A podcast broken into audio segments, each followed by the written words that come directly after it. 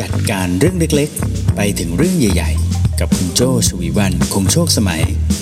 ใน The Organize สนับสนุนรายการโดย หลักสูตรเพื่อการสร้างสรรค์คอนเทนต์คุณภาพจากผู้รู้ตัวจริง Creative Talk Action หัวข้อ Magnetic Content Marketing ติดตามรายละเอียดและสมัครได้ที่ zipeventapp.com และ Facebook Creative Talk Live เริ่มเรียน 30 พฤษภาคมนี้ มีของอย่างหนึ่งค่ะที่เจ้ามักจะซื้อให้เป็นของขวัญนนะคะ หรือบางครั้งก็อาจจะเป็นของฝากนะคะให้กับคนใกล้ ๆตัวนะคะ หรืออาจจะเป็นน้องที่ที่ทำงานนะคะ ประจำเลยนะนอกจากหนังสือแล้วนะคะ หนังสือนี่เป็นเบสิกมากเวลาไปเจอหนังสืออะไรที่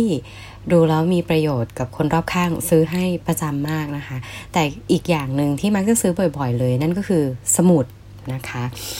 สมุดเนี่ยนอกจากจะซื้อฝากคนอื่นแล้ว ซื้อเป็นของตัวเองก็เยอะเหมือนกันนะคะ นอกจากร้านหนังสือแล้วถ้าคุณอยากจะให้โจ้หายไปจากโลกนี้สักพักหนึ่งสักชั่วโมงนะคะ คุณไปหย่อนโจ้ที่ร้านเครื่องเขียนได้เลยนะคะ โจ้จะใช้ชีวิตอยู่ในนั้นเป็นโลกคู่ขนานไปได้อีกเป็นชั่วโมงเลยนะคะเอ่อทำไมถึงชอบถึงชอบสมุดขนาดนั้นนะคะ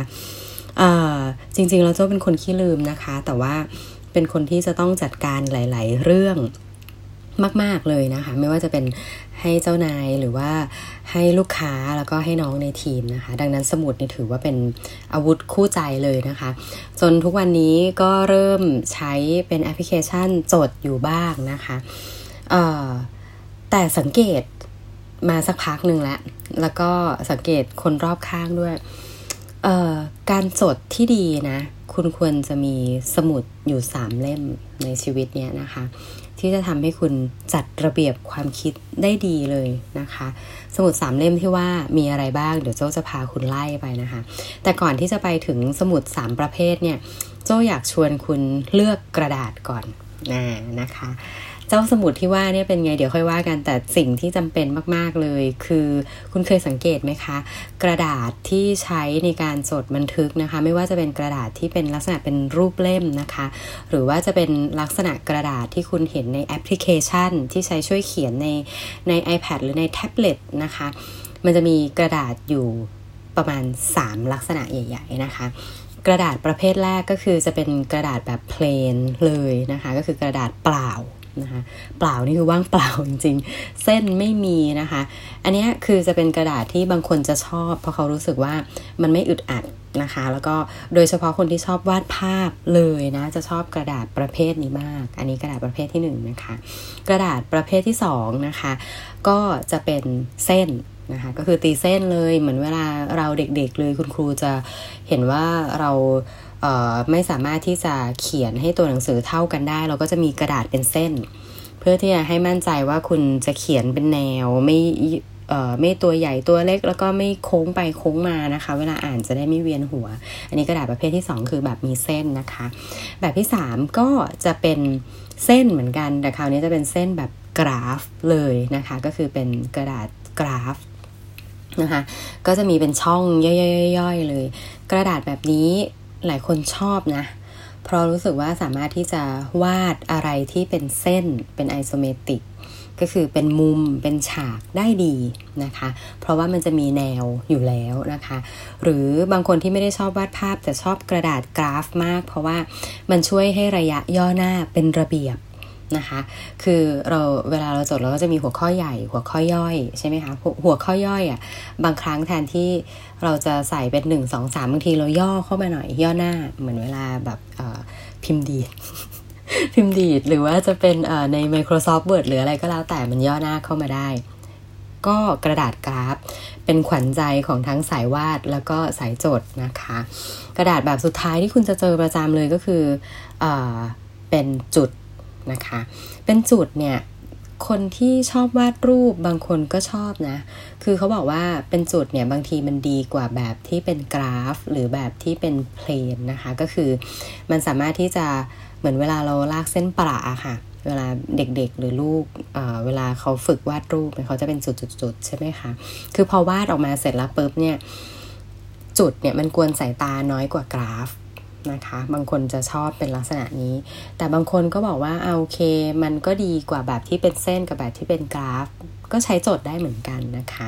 อะดังนั้นเลือกกระดาษแบบที่คุณชอบก่อนนะคะ เพราะว่ากระดาษแบบที่คุณชอบเนี่ยมันจะทำให้เวลาที่คุณจดเนี่ยมันมีความสนุกนะคะ แล้วก็ทำให้วิธีการมองของคุณในกระดาษเนี่ย แตกต่างออกไปนะคะ ลองลองเลือกดูว่าว่าคุณชอบกระดาษลักษณะไหนนะคะ นอกจากเลือกกระดาษแล้วลองเลือกไซส์นะคะของสมุดด้วยนะคะไซส์ที่โจ้มักจะชอบซื้อฝากนะคะ ก็จะมีอยู่ 2 ไซส์ ไซส์แรกก็คือไซส์ A4 นะคะ ไซส์ A4 มันใหญ่เนาะ แต่ว่าไซส์ A4 ที่โจ้ซื้อฝากอะ่ะ โจ้จะชอบซื้อฝากแบบที่เป็นอ่าเป็นเย็บกลางที่เป็น ถ้าถ้าเป็นภาษาทางการพิมพ์เขาจะเป็นเหมือนเป็นหลังคา เป็นมุงมุงหลังคานะคะ ความหนามันจะไม่หนามากเวลาที่คุณเปิดเขียนเนี่ยมันจะไม่กระดกขึ้นนะคะ อันนี้คือไซส์ A4 ก็ไม่ต้องเลือกแบบหนามากนะคะ แล้วก็เป็นแบบเย็บตรงกลางนะคะ หรือไซส์ที่ 2 ที่อยากจะ recommend ให้ใช้ก็คือไซส์ที่ ครึ่งของ A4 เราเรียกว่าไซส์ A5 นะคะ A5 นี่เจอเจอบ่อยเจอง่ายเลย ก็จะเป็นไซส์มาตรฐานของสมุดจดทั่วไปนะคะ เช่น Moleskine หรือ Monologue อะไรพวกนี้ก็จะใช้เป็นไซส์ A5 เป็นมาตรฐานแต่จริงเหล่านี้ก็จะมีไซส์ที่ย่อยลงไปอีกเป็น A6 นะคะ หรืออะไรพวกนี้ก็ก็แล้วแต่แล้วแต่ถนัดนะคะ ได้กระดาษ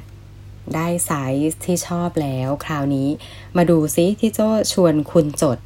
สามเล่มมีอะไรบ้างนะคะสามเล่มนะ เล่มแรกอยากให้คุณมีก็คือจดอดีตด้วยไดอารี่อ่าสมุดเล่มที่หนึ่งนะคะ ฝึกจดอดีตทุกวันนะคะไดอารี่เหมือนเดิมเลยค่ะ ก็คืออคุณ จบวันนะคะ คุณก็มาบันทึกวันนี้วันที่เท่าไหร่นะคะ ช่วงแรก ๆ ที่คุณบันทึกนะคะ เป็นไดอารี่มันอาจจะเหมือนเป็นแค่ไล่อะวันนี้ตอนเช้าเรากินโจ๊กนะ ตกบ่าย วันนี้เอ่อกินข้าวที่เต็นท์ข้างออฟฟิศตอนเย็นวันนี้ก็ไม่มีอะไร ก็เลยซื้อที่เซเว่นกลับมากินที่ห้องไดอารี่วันแรกๆมันอาจจะเป็นอย่างนั้นจริง ๆนะคะ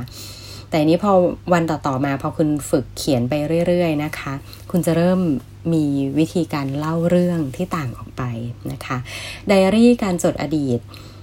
จะช่วยคุณเพิ่มทักษะในการเล่าเรื่องนะคะ คือไดอารี่ที่ว่านี้ถ้าคุณเป็นสายจดกระดาษนะคะ หลายๆท่านเนี่ยจะเพิ่มเติมในสิ่งที่การจดแบบแอปพลิเคชันทำไม่ได้ก็คือสัมผัส นะคะ สัมผัสที่ว่านี้มีทั้งการสัมผัสด้วยการจับนะคะก็คือบางคนอาจจะโดยเฉพาะนะโดยเฉพาะถ้าเป็นการบันทึกเวลาที่คุณไปเที่ยวอะ่ะจะสนุกมากในการที่บางครั้งคุณจะเก็บแพคเกจจิ้งหรือเก็บตั๋วเดินทางนะคะ แล้วก็มาแปะลงบน ไดอารี่หน้านั้นนะคะ ซึ่งอ่าโอเคแอปพลิเคชันทำได้ก็ถ่ายรูปแปะไง แต่ว่าสัมผัสคือเวลาเราจับนะคะ หรือบางครั้งเราดมเราดมกลิ่นอ่าของสิ่งที่เราแปะไปเนี่ย อันนี้มีความสุขมากแล้วก็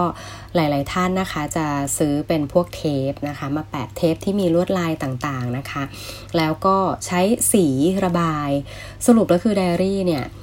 หนึ่งคือได้คุณได้ฝึกทักษะในการเล่าเรื่องให้ตัวให้ตัวคุณเองฟังนะคะ แล้วก็อันที่สองคือช่วยคุณรีแลกซ์ผ่อนคลายในการที่จะทำงานศิลปะได้ด้วย 3นะคือไอ้เจ้าการเล่าเรื่องเนี้ยนอกจากถ้าฝึกเล่าเรื่องให้ตัวเองแล้วเนี่ยหลาย ๆ ท่านเเลือกที่จะบันทึกแบบนี้เป็นลักษณะของออนไลน์ แชร์ให้เพื่อนอ่านได้นะคะที่เห็นหลาย ๆ ท่านมักจะใช้เลยก็คือ Medium นะคะ M E D I U M นะคะซึ่งมีทั้งเว็บไซต์แล้วก็เป็นแอปพลิเคชันด้วยนะคะ ก็จะฝึกเล่าเรื่องได้เลยว่าเล่าให้ตัวเองอ่านนะคะ เก็บไว้บันทึกเองหรือจะเล่าให้คนอื่นฟังก็จะมีวิธีการเรียบเรียงเล่าเรื่องได้ดีนะคะ ผ่านไปแล้วเล่มที่ 1 ฝึกเก็บอดีต ฝึกเล่าเรื่องนะคะด้วยไดอารี่ ต่อมาเล่มที่ 2 นะคะ จดปัจจุบันอ่าเล่มที่ 2 จดปัจจุบันเนี่ยก็คือเป็นการจดบันทึกทั่วไปเลยนะคะ ซึ่ง เจ้าเล่มนี้แหละที่โจ้มักจะซื้อฝากน้องๆนนะคะ ก็คือเป็นสมุดจดทั่วไปนะคะ สมุดจดทั่วไปที่โจ้ซื้อฝากน้องโจ้ก็จะดูด้วยนะว่า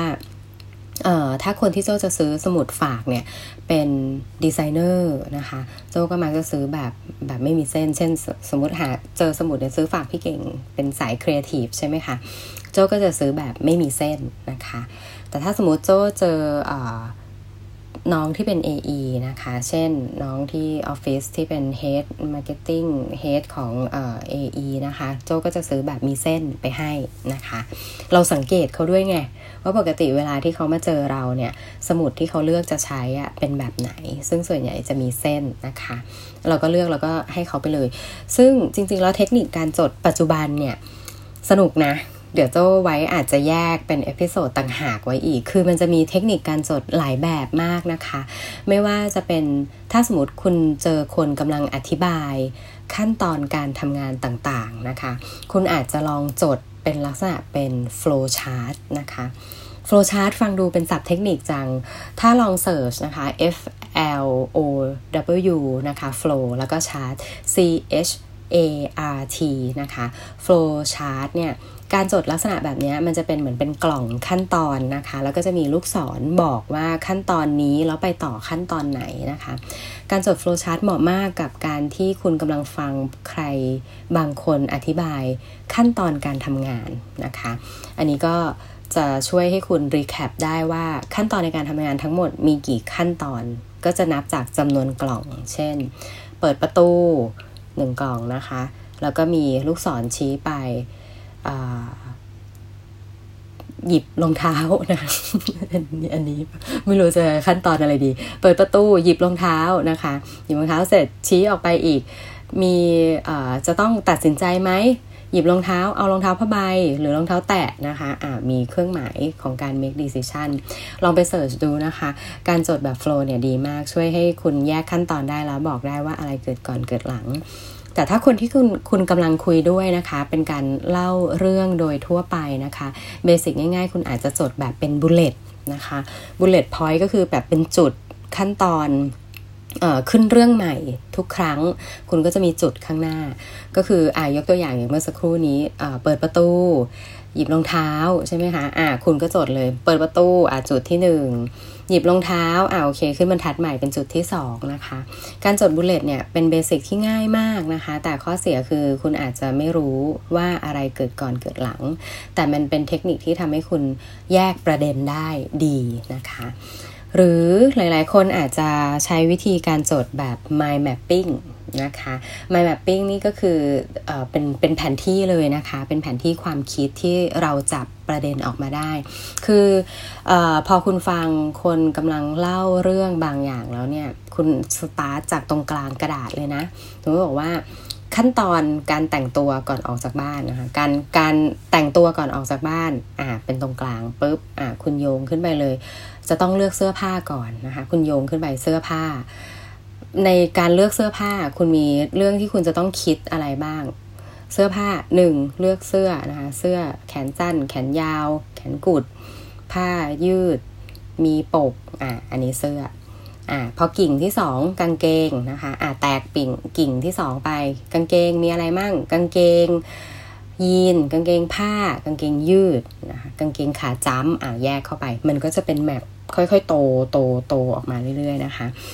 เทคนิคการจดแบบ mind map ดียังไงนะคะ ดีตรงที่มันช่วยให้คุณดิวดาวลงไป ช่วยให้คุณเจาะไปแต่ละประเด็นนะคะ เห็นความหลากหลาย เห็นทางเลือกที่จะเกิดขึ้นได้นะคะ เห็น option นะคะก็คือจะให้เห็น landscape ให้เห็นแบบภาพรวมโดยทั่วไปได้ดีมากนะคะ โดยที่คุณมองแป๊บเดียวก็เห็นได้เลยนะคะ การจดแบบ mind map ก็เลยเหมาะกับคนถ้าคุณจด mind map บ่อยไซส์ที่ไซส์สมุดที่คุณควรจะซื้อเลือกซื้อให้คนนี้นะ ก็คือไซส์ A4 นะคะ คุณซื้อไซส์ A5 ให้เขา mind map เขาอาจจะไปได้ไม่สุดทางนะคะ หรือเทคนิคที่หลาย ๆ ท่านชอบเลยนะคะ แล้วก็น้องนักศึกษาหลาย ๆ คนมักจะใช้ก็คือเทคนิคการจดแบบคอร์เนลนะคะ การจดแบบคอเนลนี่ก็คือจะแบ่งกระดาษออกเป็น 3 กล่องนะคะอ่าลองหลับตานึกภาพตามนะสามกล่องที่ว่าเนี่ยนะคะก็คือจะมีข้างล่างนะคะ ข้างล่างประมาณสักหนึ่งในสี่ของกระดาษนะคะ ก็จะเป็นแบ่งคอลัมน์ยาวปรืดเลยหนึ่งในสี่ของกระดาษนะคะ อันนี้ช่องที่หนึ่งนะคะ ส่วนด้านบนที่เหลือนะคะ ด้านบนที่เหลือเนี่ยก็จะแบ่งออกเป็นสองข้างนะคะ โดยข้างซ้ายเนี่ยจะเล็กกว่าหน่อยนะคะ คุณก็ขีดเส้นบรึบลงไปนะคะ ก็ด้านขวาจะเป็นพื้นที่ที่กว้างฟรีฟรีสเปซเลยนะคะ ดังนั้นคุณก็จะได้ช่องกระดาษทั้งหมด 3 ช่องนะคะ ก็จะมีช่องซ้ายเล็กหน่อยนะคะ แล้วก็ด้านล่างนะคะ ตียาวเลยประมาณ 1 ใน 4 ของกระดาษ แล้วก็ด้านขวาเป็นสเปซใหญ่ ๆ นะคะ เอาไว้จดยังไงนะคะสามช่องเนี่ยช่องขวาจดเลย คุณอยากจะจด mind map คุณอยากจะจดบุลเลตนะคะ คุณอยากจะจด flow chart ทุกอย่างคุณจดไปเลยด้านขวานะคะ ก็คือจด fact ที่คุณได้จากในการฟังครั้งนี้นะคะ จด fact เข้าไป คุณจะจดเป็นรูปแบบอะไรก็ได้ ข้างซ้ายเล็กๆที่ที่ทำไว้ให้นะคะ คือสิ่งที่คุณคิดเพิ่มเติมมากกว่า fact ที่คุณกำลังฟังนะคะ เช่น คุณกำลังฟังขั้นตอนการแต่งตัวก่อนออกจากบ้านนะคะ คุณก็จดไปอ่าโอเคหนึ่งสองสามสี่เสร็จแล้วคุณก็นึกขึ้นมาได้ว่า เอ๊ะข้างข้างซ้ายเนี่ยคุณอาจจะจดโน้ตขึ้นมา ถ้าเป็นเด็กกว่านี้ เป็นกรณีผู้ปกครองจะคิดแบบนี้ไหมอ่า คุณก็จดไป หรือระหว่างที่คุณจดข้างขวาเสร็จปุ๊บคุณนึกขึ้นมาได้อีก อย่าลืม ไปลองดูว่าตู้เสื้อผ้าเขาเป็นยังไง อะคุณก็จดไว้ข้างซ้าย ข้างซ้ายคือสิ่งที่คุณนึกขึ้นมาได้ ระหว่างที่คุณกำลังจดนะคะ มันจะได้แยกแฟกต์นะ อันนี้คือแฟกต์ อันนี้คือสิ่งที่อาจารย์พูด อันนี้คือสิ่งที่ลูกค้าพูด อยู่ข้างขวาเกลี้ยงหมดเลย ทั้งหมดเนี่ยไม่ใช่ความคิดของเรา ส่วนข้างซ้ายเป็นความคิดของเรา เอาแล้วข้างล่างไว้ทำอะไร ข้างล่างเอาไว้พอจบมิ팅นะคะ มันจะต้องมี next step นะจะบอกประจำเลยนะ ทุกครั้งที่เวลาไปประชุมนะคะ ก่อนไปประชุมคุณเตรียม agenda ไปประชุมคุณจดมิ팅จบมิ팅คุณต้องถาม next step เสมอนะคะข้างล่างเนี่ยเอาไว้จดเป็น summary นะคะจากการประชุมครั้งนี้จากการเรียนบทนี้นะคะ และ next step คุณอยากจะทำอะไรคุณใส่เข้าไปตรงนี้นะคะอ่ามันก็จะใช้เป็น 3 ช่องนะคะ ซึ่งตัวนี้ก็จะช่วยให้เทคนิคในการจดปัจจุบันของคุณ มีเรื่องราวแล้วก็ กลับมาอ่านอีกครั้งเนี่ยอ่านเข้าใจได้ด้วย หลายคนนะคะ ไม่ใช่แค่ลายมือยุ่งเหยิงนะคะ แล้วทำให้กลับมาอ่านไม่รู้เรื่อง คือกลับมาอ่านก็จับต้นชนปลายไม่ถูกว่าตอนนั้นฉันจดอะไรไปนะคะ ด้วยเทคนิคต่างๆที่เจ้าไล่มานะ ก็คือมีทั้งการจดแบบ flow chart นะคะ การจดแบบ bullet นะคะ หรือว่าการจดแบบ mind mapping ลงในกระดาษที่มีการแบ่งแบบคอนเนลเมธอดนะคะ ก็จะทำให้คุณจดปัจจุบันได้มีระบบระเบียบมากยิ่งขึ้นนะคะ เทคนิคการจดปัจจุบันนี้นะคะ คุณลองไป search เพิ่มเติมได้นะคะ จะได้ลองลองไปดูว่าเขามีเทคนิคอะไรบ้าง ต่อมาขั้นเล่มที่3นะคะเรามีจดอดีตด้วยไดอารี่ จดปัจจุบันด้วยการบันทึกทั่วไป1 2เล่มที่ 2 แล้วนะ เล่มที่ 3 ก็คือการจดอนาคตนะคะ การจดอนาคตคืออะไรก็คือ เล่มที่ 3 ก็คือคุณควรจะมี planner นะคะ planner เอาไว้ plan อนาคตนะคะ ซึ่งเจ้า planner เนี่ยคือถ้าสมมติคุณไปที่ร้านเครื่องเขียนมูจิหรืออะไรก็แล้วแต่นะคะ คราวต่อไปเราไปนัดเจอกันตามร้านพวกนี้นะก็พาคุณสังเกตเลยนะว่า planner เนี่ยมันจะมี หลายลักษณะนะคะ มีตั้งแต่ plan ในระดับเดือนอ่าคุณก็จะมองอารมณ์คล้ายๆเหมือนปฏิทินตั้งโต๊ะเลยค่ะ คุณจะเห็นภาพเลยนะว่าเดือนนี้เสาร์อาทิตย์มันคือวันวันที่เท่าไหร่นะคะ แล้วก็ในเดือนนี้มันมีวันหยุดไหนบ้าง เขาก็จะมาร์กไว้ให้ อันนี้ก็จะเป็นส่วนใหญ่ก็จะเป็นกล่องสี่เหลี่ยมนะคะหนึ่งหนึ่งหน้านะคะให้เห็นทั้งเดือน อันนี้คือแพลนระดับรายเดือนนะคะต่อมาก็คือเขาอาจจะมีเป็นแพลนในลักษณะ รายรายวีคนะคะรายรายสัปดาห์ก็คือจะเห็นเลยว่ามี 7 วันนะคะในหนึ่งหน้ากระดาษก็จะมีสเปซว่าแต่ละวันคุณอยากจะทำอะไรบ้างคุณก็เขียนลงไปนะคะ กับย่อยที่สุดก็คือเป็นระดับ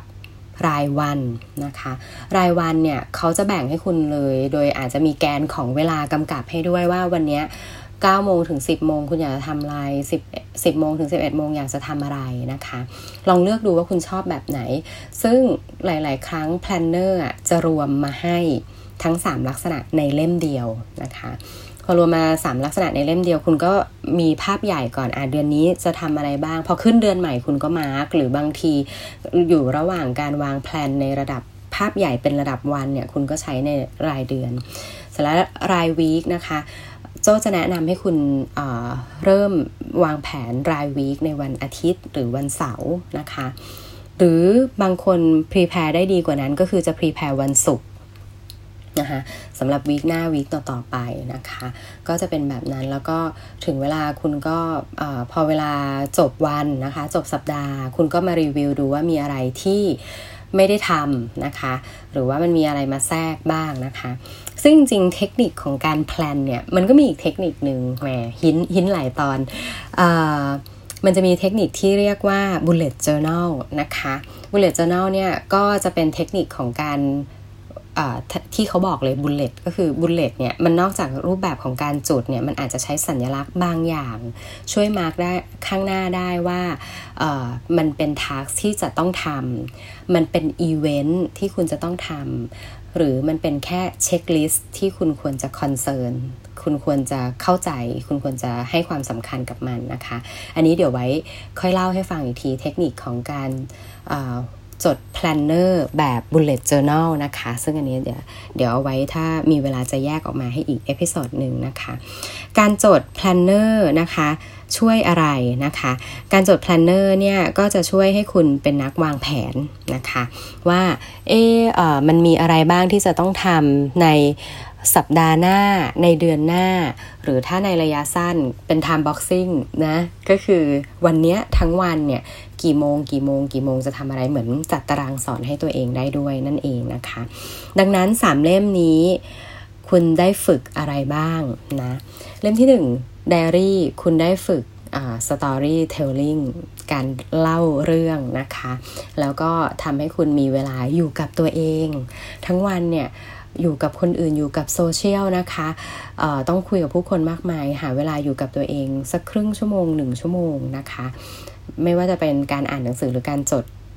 บันทึกไดอารี่นะคะ จะเป็นรูปแบบออนไลน์ก็ได้ฝึกเล่าให้เพื่อนฟัง เล่มที่สองออยู่กับปัจจุบันนะคะ จดปัจจุบันด้วยการจดสมุดบันทึกทั่วไป จะช่วยฝึกคุณในเรื่องของการจับประเด็นนะคะอ่าแล้วเล่มที่3นะคะก็คือการมี planner นะคะ การมี planner จะช่วยให้คุณเป็นคนชอบ วางแผนนะคะ เป็นคนกำหนด Objective แล้วก็วางย้อนกลับมาว่าในแต่ละวันในเดือนนี้คุณอยากจะทำเรื่องนี้ ถ้างั้นสัปดาห์นี้ทำอะไรและวันนี้ทำอะไรเป็นคนที่วางแผนได้ดี ดังนั้นฝึกจัดระเบียบความคิดด้วยสมุด3เล่ม วันนี้นะคะ ก็จะเป็นวิธีการเหมือนกุศโลบายเบาๆ ที่จะทำให้คุณเป็นการจัดระเบียบได้ดียิ่งขึ้นนะคะทำให้ทุกวันก็น่าจะเคลียร์ว่าวันนี้จะต้องทำอะไรมีจุดมุ่งหมายอะไร แล้วก็พัฒนาตัวเองได้เรื่อยๆ นั่นเองนะคะ เอาล่ะ จบตอนนี้แล้วนะคะกับ The Organize ตอนที่ 16 นะคะ ฝึกจัดระเบียบความคิดด้วยสมุด 3 เล่ม ลองซื้อลองหาลองใช้ลองทำแล้ว มาบอกกันด้วยนะคะ มา feedback กันด้วย หลาย ๆ ตอนเกิดจาก feedback จากคุณนี่แหละ ว่าคุณอยากฟังเรื่องนี้ก็ทำให้โจ้ไปหาเทคนิคหาความรู้มาสรุปให้คุณฟังกันดูนะคะ แล้วก็ลองเอาไปใช้